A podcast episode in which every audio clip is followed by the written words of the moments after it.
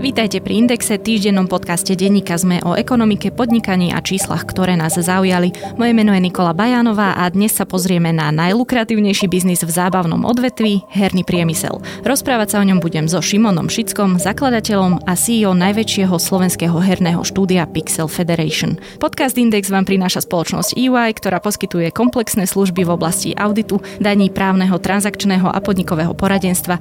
Jednou z priorít EY je podpora slovenského podnikateľského podnikateľského prostredia a to je prostredníctvom súťaže EY Podnikateľ roka. Viac sa dozviete na webe ey.com.sk. Pán Šicko, vo všeobecnosti sa hovorí, že až na nejaké tie následky zo zrušených podujatí alebo možné problémy spojené s dodávkami a výrobou technológií pre čiastočné úspatie čínskeho trhu, eh, herný priemysel zaznamenal počas tej pandemickej situácie až obrovský nárast, čiže aj väčší ako niektoré firmy čakali. Je to tak aj vo vašom prípade, predpokladám. Je to tak. E, v podstate e, tie posledné čísla, s ktorými som ja pracoval, tak boli také, že ten nárast herného priemyslu e, cross platformy všetky bol niekde okolo 15% a bolo to samozrejme spôsobené tým, že veľa ľudí zostalo doma, boli nejakých lockdownoch a viacej vyhľadávali takýto typ e, zábavy. Keď ste spomenuli, že cross platformy, to znamená u vás vo firme alebo vo všeobecnosti priemysel? Všeobecnosti priemysel, tie zásadné platformy mám na mysli mobilné, mobilný trh, herný, Steam, a potom konzoly. Vo vašom prípade, aký bol teda ten nárast? V našom prípade je zatiaľ väčší, a teda výrazne väčší, ale je to v podstate spojené e, aj s tým, že my sme v decembri lanchovali dva nové produkty, ktoré ešte niektoré tieto veci zaakcelerovali. Porovnanie prvého poroka 2019 a prvého poroka 2020, ktorý už máme, tak sme rástli, čo sa týka revenue z 53%, čo je obrovské číslo. E, vy máte tých ukazovateľov viacero. Mm-hmm. Niektoré hovoria aj o tom, že koľko ľudí zaplatí, koľko ľudí si to stiahne, mm-hmm. ak sa nemýlim potom, koľko to vydržia hrať. Mm-hmm. Toto vyzerá ako? Najzásadnejšie číslo, s ktorým sme my pracovali, bol náklad na marketingový náklad na, na hráča, to znamená cost per install, teda CPI a toto išlo výrazne dolu. A išlo výrazne dolu kvôli tomu, že väčšina biznisu sa stiahla z reklamného priestoru veľkých platform ako no, Facebook a, a tým pádom e, stlačili toto, toto číslo dolu. To znamená, ono funguje trošku ako taká dražba, kde sa biduje e, nejaké, nejaké hodnoty, veľmi, veľmi jednoducho povedané a tým pádom, že od, odišli nejaké subjekty, tak tieto čísla išli dolu a keďže išla, išiel ten náklad za, e, za toho hráča dolu, tak my sme vedeli efektívnejšie míňať viacej peňazí teda na, na tú user acquisition, ako to my voláme a boli sme schopní nakúpiť viacej hráčov do našich hier mať samozrejme potom viacej platiacich hráčov. A tie konverzie napríklad na platiacich hráčov boli trošku jemne vyššie, ale skôr by som ten rozhodujúci faktor pomenoval e, teda to, čo som spomínal. A druhý faktor, že sme zaznamenali trošku vyššiu retention, teda výdrž e, ako keby toho hráča v tej, v tej hre, ktorá je samozrejme spôsobená tým, že mal viacej času, lebo bol doma. Ešte, aby som ten náklad na marketing lepšie možno pochopila ja, alebo aj naši mm-hmm. poslucháči, znamená to, že vy ste mali budget na marketing, ale tým, že boli lacnejšie tie miesta, kam ste ten marketing uh, uplacírovali, Áno. tak ten istý balík peňazí vám priniesol viac, lebo to bolo všetko lacnejšie. Áno, a, a zároveň e, sme ešte aj navyšovali my máme taký, poviem to tak znešene, možno Nerov AI alebo algoritmus, ktorý vlastne vyhodnocuje úspešnosť týchto kampaní. Bežíme niekoľko stovie kampaní denne a, a ten algoritmus hovorí o tom, že koľko sa peňazí sa nám z tých kampaní vráti za rok alebo za nejaký časový úsek a keď my vidíme, že sa to zlepšuje, to znamená, je to v náš prospech, tak sa snažíme do toho marketingu dať viacej peňazí a tá rovnica ale je potom taká, že čím viacej peňazí dávate, tým je menej efektívnejší ten marketing zase, takže vlastne potom zase narazíte na nejaký, na nejaký ten strop, kedy už by zase ten marketing nebol efektívny. Ale toto sa nám nejako podarilo ukočírovať. Vy teda hovoríte, že ste v decembri spustili dva nové produkty mm-hmm. a asi aj tým si vysvetľujete ten veľký 53-percentný nárast. Mm-hmm. To mala byť aj moja otázka ďalšia, že či sa to dá pripísať len korona kríze. Mm-hmm. Asi väčšina áno, ale časť teda aj toho, že ste rozšírili ešte to portfólio. Áno, skôr by som to otočil. Skôr by som povedal, že z toho rastu väčšina eh, je spôsobená tým, my to voláme, že launchov nových produktov, hlavne PlayStation 2 a samozrejme potom aj tá korona tam zohrala. Musím povedať, že PlayStation 2 momentálne je e, náš najrychlejšie rastúci produkt v histórii Pixelu, takže veľmi rýchlo sme sa dostali cez miliónovú hranicu, čo sa týka nejakých e, mesačných revenues, takže toto výraznou mierou prispelo k tomuto rastu. Čo chcem ešte ale aj vyzdvihnúť je náš najlepší produkt, ktorý sa volá Digis Adventure a tento produkt sa nám podarilo dostať e, o možno nejakých 30% e, vyššie, možno 40 až percent vyššie ako, ako minulý rok. Takže e, rôznymi úpravami a zároveň aj synergickými efektami práve s tou situáciou, ktorá bola. Takže tieto dve hry sa podpisujú pod výrazný, výrazný rast Pixelu v tomto roku. Ešte k tým číslam, to sú milióny ľudí. Áno, v podstate... Mm, veľmi, veľmi jednoducho a prichytené za, za vlasy. My v podstate denne nakupujeme a získavame organickým nejakým tiež spôsobom okolo 100 tisíc nových hráčov denne, čiže plus minus tie čísla, tie daily active a monthly active users, to sú 100 tisíce a milióny, čiže, čiže áno sú to milióny. Na začiatku, keď sa presunieme na začiatok toho všetkého, čo sa začalo diať, ako ste sa vy vlastne rozhodli zachovať? Čo ste spravili preto, aby tie újmy, ktoré priniesol a prináša koronavírus, mm-hmm. boli čo najmenšie pre vašu firmu? A teraz myslím aj dovnútra firmy, ale aj von, mm-hmm. na vonok, akože mm-hmm. na trh. Tak e, Tých opatrení, no, opatrení bolo niekoľko. To, to prvé opatrenie, ktoré sme urobili v rámci firmy, bol okamžitý home office. To znamená, že myslím si, že sme boli jedna z prvých firiem, ktorá na začiatku marca už všetkým ľuďom odporúčila home office a poslala ich domov, lebo sme sa báli jedna vec o, o nejaké výpadky práve dôležitých ľudí, ale zároveň aj o ich zdravie a to je to, je to najdôležitejšie. Zároveň sme zmenili niektoré možno procesy v rámci, v rámci firmy, trošku sme možno pomenili plány ale musím povedať, že ten home office zatiaľ nám funguje mm, lepšie asi ako sme čakali. Kde vidíme problém je v podstate pri uh, departmentoch a časti firmy, kde sa robí nejaký, nejaký, nejaký výskum a inovácie alebo pri novo založených oddeleniach, kde vlastne tí ľudia musia nastavovať nové procesy a túlia. Je to podľa mňa komplikované sedieť doma a, a predlžuje, to, predlžuje to veľa vecí, hlavne časovo. A smerom von, tak e, smerom von e, ako firma sme boli súčasťou také nejaké aktivity, kto Slovensku. A v podstate táto bola skôr zameraná na to, aby možno takým nejakým druhoradým spôsobom pomohla tej ekonomike v tom zmysle, že tá, tá logika za tým bola taká jednoduchá, že ak ochorejú a vypadnú tí, ktorí sú v prvom, prvej línii v boji proti covidu, a to sú doktori a sestry, tak môžeme mať problém všet, všetci. A musím povedať, že tie naše obavy sa našťastie nepotvrdili, ten talianský scenár nás nečakal ale o to viac som rád, že sa nám podarila vytvoriť platformu, kde sme nakodili systém, ktorý momentálne funguje peer-to-peer, to znamená, že samostatne bez nás spravuje ho, myslím, že Pontis a v podstate umožňuje to, že ak má niekto nejakú potrebu alebo niekto môže niečím pomôcť, tak sa vie presne cez tento systém nakontaktovať. Takže vytvorili sme niečo trvácne, čo môže eventuálne pomôcť, ak by bola nejaký problém s druhou alebo čímkoľvek. Takže takýmto nejakým nejakým spôsobom sme sa snažili pomáhať e, tomu Slovensku a ako som spomenul, bol to taký druhý plán. Nebola to prvoplánová pomoc tej ekonomike, ale skôr cez, cez to, že sme sa snažili pomôcť tým, ktorí to potrebujú a doktori a sestričky. A z toho biznisového hľadiska ten home office bol pre vás pred koronakrízou niečím, čo ste až tak neobľubovali, lebo sú firmy, ktoré sa tým netaja, ktoré hovoria, že e, home office nie je až tak dobrý a efektívny.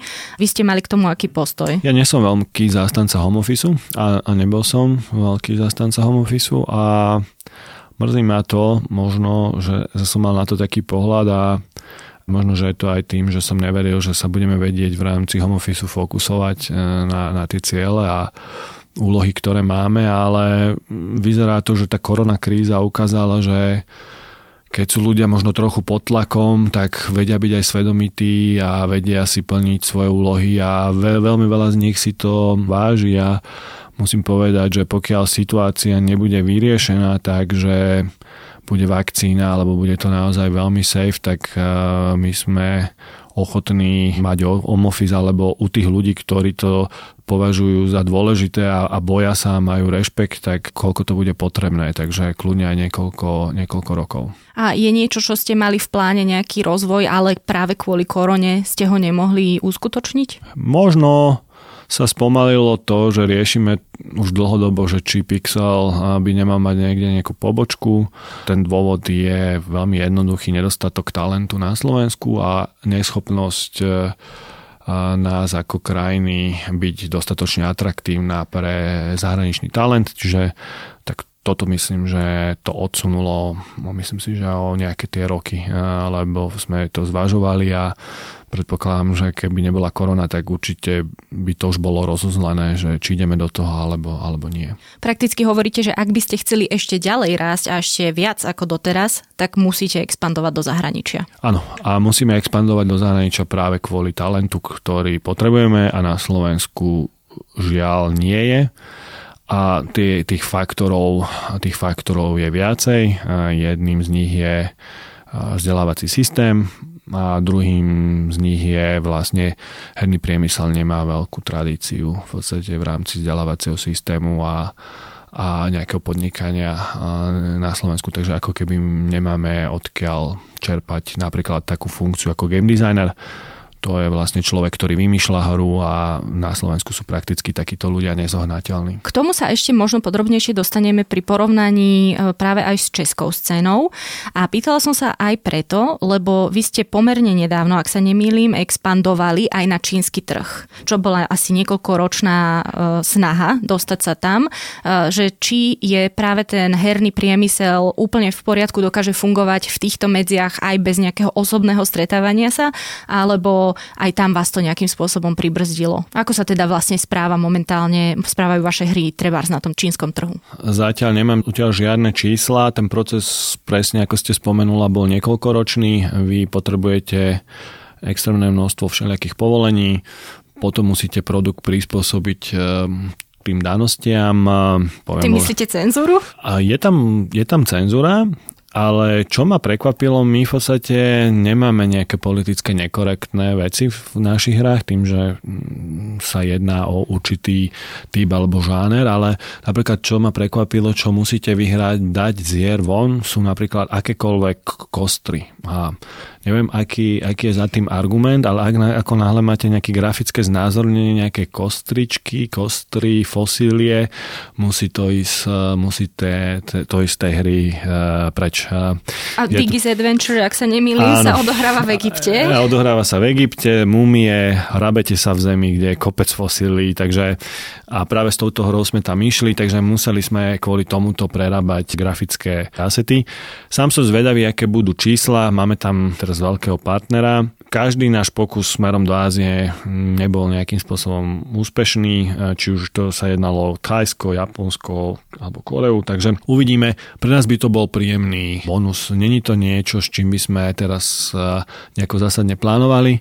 Tie čísla oproti tomu firemnému obratu a tie očakávania sú veľmi malé a skôr nám ide naozaj o to, aby sme možno pochopili tie špecifika celého toho procesu a aby sme do budúcnosti potom vedeli, že čím a za akých podmienok má vôbec zmysel sa tomu uh, venovať a naozaj natvrdo to plánovať. No verím, že už keď tam máte nejakú hru, tak už ďalej to bude oveľa ľahšie, ako keby tam nemáte nič aj tým, že neviem síce ako funguje schvalovací proces hier pre čínske platformy, ktoré ani neviem úprimne, že aké sú, či to sú Apple alebo... To, to špecifikum toho čínskeho a tá komplikácia vlastne toho čínskeho trhu je, spočíva aj v tom, že oni majú asi okolo 40 zásadných platformiem, a ktoré komunikujú, nekomunikujú sami so sebou. Takže toto je, toto je celkom ako problém, okrem toho, že majú tam trošku aj iné rozdelenie deviceov ako takých. Čiže tých komplikácií je tam, alebo tých, tých, tých špecifík, aby som to nenazval nejako takto, že, že vyfňukávam, ale tých špecifík je tam oproti Európe a Spojeným štátom veľa. Ešte jedna vec, ako ste teda upravili tie fosílie, ako ste upravili tie kostry? Graficky sme to upravili, proste sa že ako to teraz za, vyzerajú? Z, zamenilo. Um, tak uh, v podstate, ak sa jednalo o len nejaké dekorácie, tak sme ich odtiaľ vyhodili a keď sa jednalo o nejaký typ postav, tak sme tie postavy zamenili alebo predizajnovali. Musím povedať, že Digis Adventure, myslím si, že dovolím si tak odvážne tvrdiť, že v hernom, teda mobilnom trhu není väčšia hra ako Digi. To znamená, že my máme obrovské množstvo lokácií a obrovské množstvo charakterov, čiže vlastne tá, tá hra vie využiť a recyklovať e, tieto veci. Nakoniec, keď sme to počítali, tak keby ste začali tú hru hrať teraz, tak vám bude trvať 3 čtvrte roka, kým, kým dohráte všetok ten content, ktorý tam je. A to je výhoda a nevýhoda vlastne toho, akým my robíme biznis. To znamená, my nerobíme produkt už ako taký, ale my robíme servis, o ktorý sa staráme a updateujeme ho každý týždeň a za tých pár rokov od roku 2011 eh, tá hra takýmto spôsobom kontentovo narastla. Dáva nám to tieto možnosti, že tam vieme potom zameniť tie veci veľmi ľahko. No a ďalšie z tých významných trhov, ktoré máte, to sú nemecký a americký. Tam to vyzerá ako? Áno, um, zatiaľ Zatiaľ všetko dobré. Eh, ten americký trh, eh, ja, ja mám voči tomu rešpekt už niekoľko mesiacov. Za prvé, som veľmi sklamaný z toho, akým spôsobom Spojené štáty zvládajú, nezvládajú tú krízu, akým spôsobom delegujú alebo zbavujú sa zodpovednosti tam tie federálna, federálna vláda nie je schopná zadefinovať nejaké pravidlá a nariadenia a pravdepodobne ani nechce, čiže veľmi alibisticky sa správa vo, voči jednotlivým štátom, nevedia sa dohodnúť, či rúška áno, nie. Každopádne počet e, mŕtvych a nových prípadov covidu nasvedčuje zatiaľ tomu, že to nie veľmi zvládajú čo v podstate sa odráža aj na počte nezamestnaných, čo sa potom odráža aj na iných veciach. Takže zatiaľ, zatiaľ je to OK, ale myslím si, že ak to bude pokračovať nejaký ten mesiac, tak tie Spojené štáty naozaj môžu mať e, ten dopad na akýkoľvek typ e, podnikania môže byť zásadný a to množstvo tých nezamestnaných je, je šialené číslo. Takže, takže uvidíme.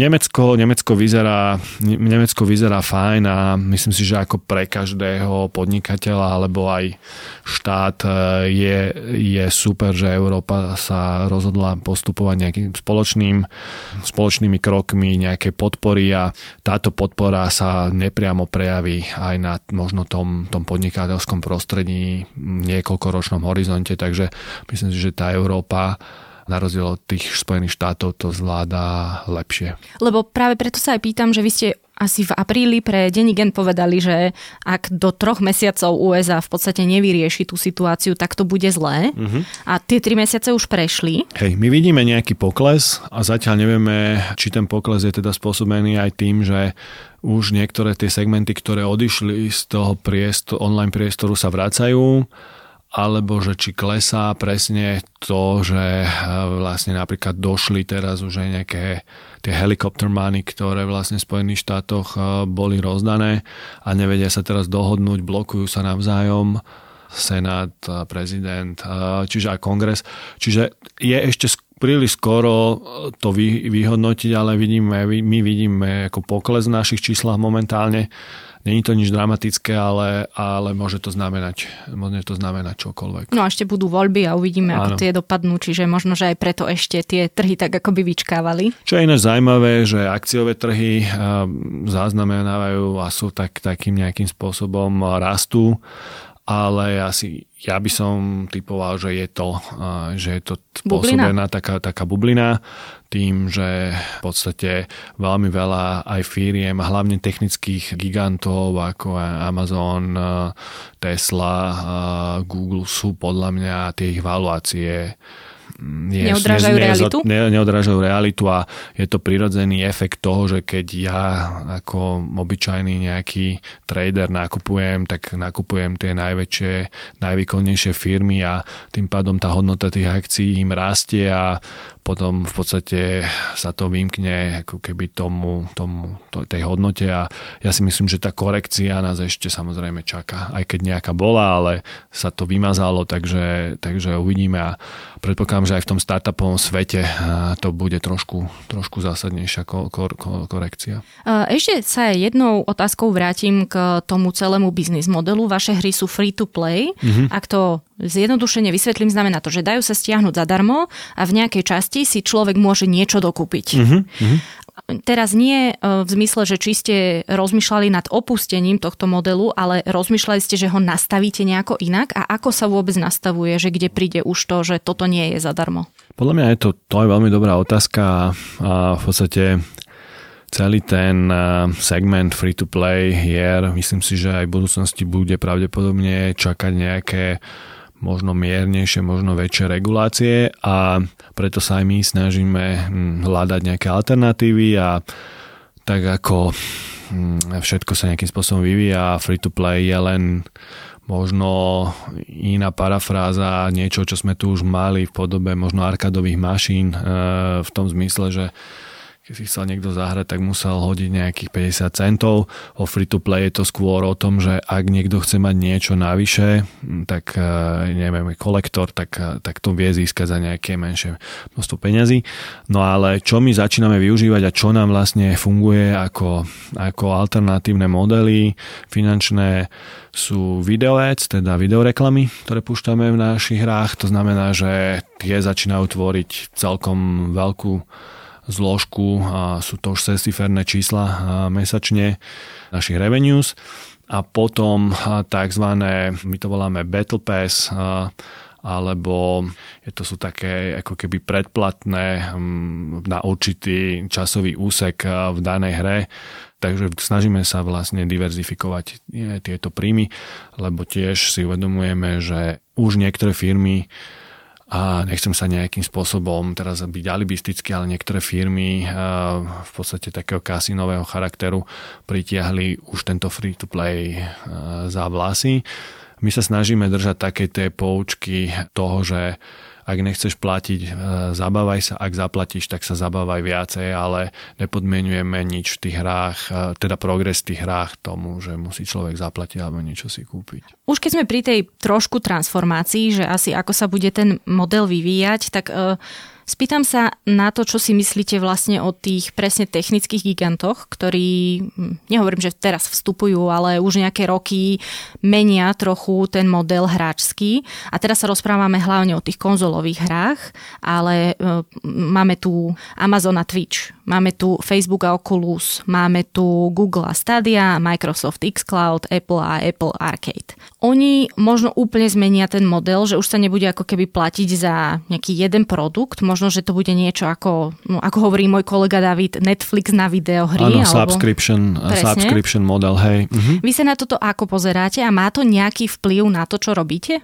Zatiaľ nie a našťastie v biznise to funguje tak, že nikto nemá zaručený recept na úspech s novou vecou, takže predpokladám, že niektoré z tých vecí nevidú a nebudú, nebudú úspešné. A ktoré myslíte, že nevidú? Mm, no, e, myslím si, že napríklad ten Oculus e, dlhé obdobie bojuje vôbec e, a celkovo virtuálna realita bojuje s tým, ako byť možno taká plošne úspešná. Sú tam nejaké úspešné momenty, ale celkovo som z toho zatiaľ sklamaný. Ja som čakal, že to bude mať väčší impact a že to zmení trošku ten landscape eh, tých herných platform, čo sa na nešťastie nestalo, lebo nám zase vyhovuje, keby vznikla nová platforma, ktorá je úspešná, lebo pre nás je to tiež príležitosť v podstate niečo tam urobiť. Nakoniec však sme tam aj niečo urobili v 2015, ale nebolo to úspešné. Na druhej strane, proste je to štandardná konsolidácia, akým prechádza prakticky čokoľvek a akýkoľvek priemysel. A ja to každému hovorím, že áno, že začať novú automobilovú značku v 1960 bolo asi jednoduchšie ako začať novú automobilovú značku 2010 alebo okolo milénia a v podstate poznáme iba jednu a to je Tesla a tej sa to podarilo z rôznych a tie faktory tam neboli len podnikateľské podľa mňa. Čiže Čiže toto sa deje aj v tom hernom priemysle, čo mňa proste mrzí a vnímam to, že vlastne aj momentálne na ktorékoľvek platforme byť ako indie developer je extrémne náročné a prakticky už aj nemožné a postupne sa to odsekáva, čiže myslím si, že ak budú tieto platformy, ktoré ste spomínali, úspešné, tak v podstate postupne to odreže stredné firmy a, a, a tak ďalej, a tak ďalej. Takže uvidíme. My v budúcnosti nevylúčujeme to, že možno, že vytvoríme nejaké partnerstva s nejakými ďalšími firmami, takže budeme na to reagovať, ale momentálne to zatiaľ není také horúce, ako sa to, ako sa to zdá.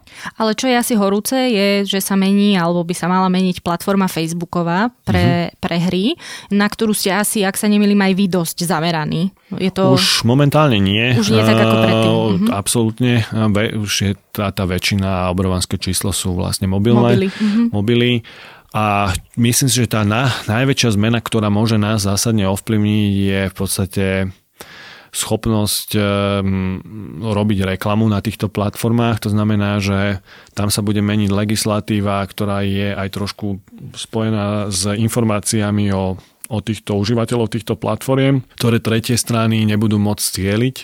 Takže uvidíme, toto bude taká veľká zmena a sme zvedaví, ako sa s tým popasujú vlastne tie veľké platformy ako Apple a Google a ktoré vlastne vytvárajú nejaké také univerzálne systémy, takže ktoré budeme vedieť využívať, takže uvidíme, ale toto, toto je jeden z najväčších kritikálov v podstate v druhej polovici eh, tohto roka a budeme sa s tým musieť nejako vysporiadať. No a už sme to spomenuli, vy ste to teda začali hovoriť a to je ten unik mozgov alebo nedostatok toho kapitálu eh, ľudského.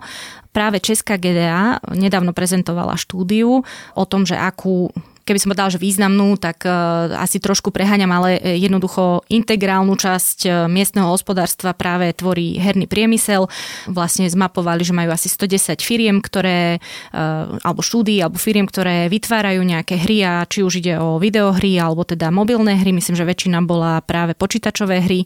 Zamestnávajú asi 1800 ľudí toto keď e, počúvate, to, to sa vám zdá, že veľa alebo málo? Ja som napríklad človek, ktorý to nevie úplne vyhodnotiť, že či to je veľa alebo málo na český trh. Musím povedať, že Češ, Češi majú väčšiu tradíciu a naozaj tam sú firmy, ktoré vytvorili legendárne produkty. Ja tam mafiu. Áno, a, a kopec iných. Čiže český, český priemysel je proste úplne niekde inde ako ten slovenský ale zase Poliaci oproti Čechom sú zase to, čo my podľa mňa voči ním, čiže tuto z tejto strednej Európe, ten, ten najúspešnejšia krajina podľa mňa, čo sa týka herného priemyslu, je práve Polsko. A tam tie čísla sú úplne šialené. Čo sa týka Čiech, čo ja viem, nie tejto ročné čísla, ale minuloročné na Slovensku v hernom priemysle pracovalo okolo 500 ľudí a z toho plus minus okolo 200 eh, ľudí bolo v Pixli. Ten výkon slovenských herných štúdí bol, neviem, tento rok niekde okolo... 50 miliónov? Nie, v Lani bolo 50 miliónov obrad, ak sa nemýlim. Tak nejako z toho my sme tvorili nejakých... Eh, Cez 30? 30 niečo. Tento rok eh, uvidíme, tento rok my smerujeme niekde na 45 až 50, čiže môže to byť celkom, môže to byť celkom zaujímavé a budem rád, keď sa bude dariť aj iným, iným firmám. Takže to je takéto rozloženie, neviem, je nás o polovicu menej ako Čechov a herné čísla máme tretinové, respektíve čo sa týka tých ľudí v priemysle. Takže sú lepší a, a myslím si, že, že tá moja snaha aj teraz eh, v rámci tej aktivity mimo, mimo Pixelu je taká, aby sa oživil ako herný, herný priemysel na Slovensku. Myslím, že tu máme dosť veľa talentovaných ľudí a je to škoda tento priemysel nepodporiť a nesnažiť sa o to, aby tam vznikli či už nejaké študijné obory a, alebo aj nejaké pracovné príležitosti, čiže uvidíme, lebo uh, herný priemysel je naozaj priemysel, ktorý rastie a, a Minulý rok uh, už je to nad 120 miliard obrad ročne a, a myslím si, že to je stále veľký kolaž na to, aby sa z neho, aby sme ho ignorovali. Takže... No je to tak, ako som povedala na úvod, že vlastne najlukratívnejší z celého zábavného priemyslu, že ani hudba, ani, ani filmy, kina sa na to ani on. zďaleka neťahajú. No ale to sa opýtam, že čo tým presnejšie myslíte, že idete podporovať otvorenie nejakých odborov, lebo ak sa nemýlim, tak aj v Trnave už bol nejaký odbor, ktorý sa zamera, zameriaval na dizajnovanie počítačových alebo neviem akých hier. Neviem vlastne, ako to s ním celé dopadlo. A ešte teda doplním to, čím som vlastne chcela začať aj tú otázku, že aj Česi sa stiažujú na to, že im odchádzajú ľudia do zahraničia alebo že nemajú dostatok tých uh, ľudí, ktorí by pre nich pracovali. Čiže čo s tým plánujete urobiť konkrétne? Tak uh, robíme niekoľko, niekoľko krokov a netvrdím, že sú dostatočné a snažíme sa to škálovať a jedným z nich je, že sme podporili vznik odboru digitálna malba Concept Art na dvoch stredných školách. Mm, to je myslím, že dobrý nejaký začiatok. Teraz sa bude niečo diať na VŠMU. Myslím, že podstate nejaký game development predmet, kde budú vlastne prednášať viacerí ľudia z herného priemyslu, ktorí v podstate majú skúsenosti.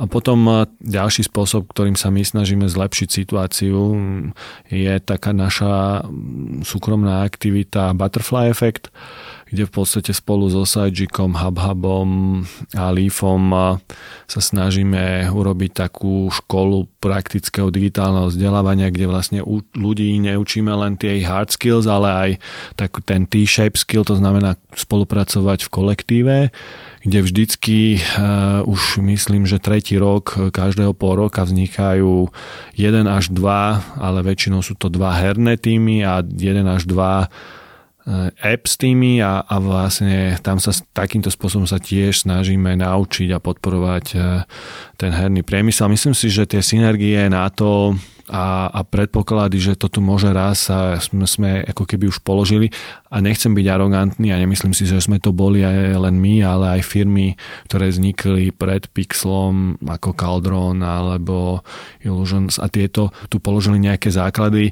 Pixel v tom pokračoval a využil niektoré veci, ktoré tu už boli a zase e, sú tu potom synergie, ktoré v podstate vytvoril Pixel, alebo sa udiali, poviem, firma Superscale, ktorá v podstate od začiatku nejakým spôsobom veľa ľudí pracovalo v Pixli a potom e, napríklad Tater Games a to sú ľudia, ktorí vlastne mali niečo dočinenia s Pixlom a, a rozhodli sa, e, že si vytvoria vlastný, vlastný biznis, čo je super a budem rád, keď sa im všetkým bude, bude dariť lebo to prispieje v podstate k tomu, aby, aby ten slovenský priemysel rástol a zároveň to vytvorí aj možnosti pre nás. To znamená, že väčšinou zatiaľ na Slovensku je to tak, že ako keby ten pixel vychová nejakých ľudí a, tí potom idú či už do sveta alebo si zakladajú firmy a budem sa aj tešiť na to, keď ten pixel dokáže zase nejakých ľudí prijať možno z takýchto, takýchto prostredí. Takže uvidíme a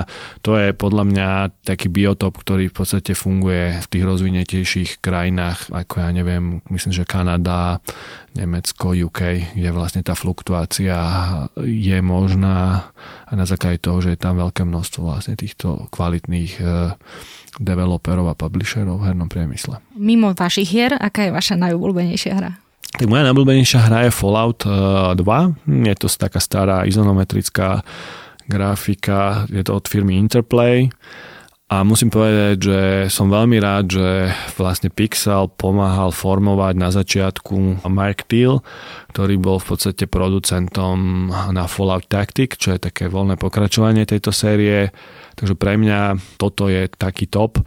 Čo som ale ešte nadšený a chcem sa podeliť je, že som objavil prednedávnom, že vzniká extrémne veľké množstvo kvalitných produktov a hier na stále platformy ako ZX Spectrum alebo Commodore 64 kde v podstate vývojári mali z láskou vytvárajú nové hry a produkty, ktoré sú, veľa z nich je veľmi kvalitných a samozrejme je to taký níž, že predpokladám, že to není finančne vôbec nejako zaujímavé, ale tie niektoré produkty sú fantastické, takže toto mi urobilo posledné týždne obrovanskú, obrovanskú radosť. No inak, keď vás tak počúvam, neexistuje šanca, že by ste investovali do nejakých takýchto malých hier? Mm-hmm. Je to taký, je to taký, ja som to aj včera spomínal kolegovi, že Uvidíme, ako sa samozrejme bude dariť aj Pixlu. Teraz máte 13 rokov práve? Áno, máme 13 rokov a my v podstate máme taký challenge pred nami. Robili sme manažerský buyout, kde máme ešte nejaké, e, nejaké podložnosti voči, voči bankám, ktoré sa snažíme čo najrychlejšie sa ich zbaviť a keď sa to podarí, tak možno, že v niektorých smeroch nebudeme mať až tak zviazané ruky a či už e, čisto filantropicko, neviem, vášňovo mám v hlave nejaký taký drobný projekt, to je to, kde by som vlastne chcel vytvoriť nejaký tým, ktorý by som ja zafinancoval z mojich peňazí a vytvorili by sa čisto len artová, artová hra. A ono, musím povedať, že ono je to vždycky dôležité si to takto na začiatku tieto očakávania povedať a, a, a do toho potom aj ísť. Takže, takže uvidíme, túto ambíciu niekde v sebe mám, ale fakt by to bol taký veľmi rýchly a kvalitný, ale malý, malý projekt, možno na niektorú z týchto platform, ktorú som spomínal. Podcast Index vám prináša spoločnosť EY, ktorá poskytuje komplexné služby v oblasti auditu, daní, právneho, transakčného a podnikového poradenstva. Jednou z priorít EY je podpora slovenského podnikateľského prostredia a to aj prostredníctvom súťaže EY Podnikateľ roka. Viac sa dozviete na webe ey.com.sk.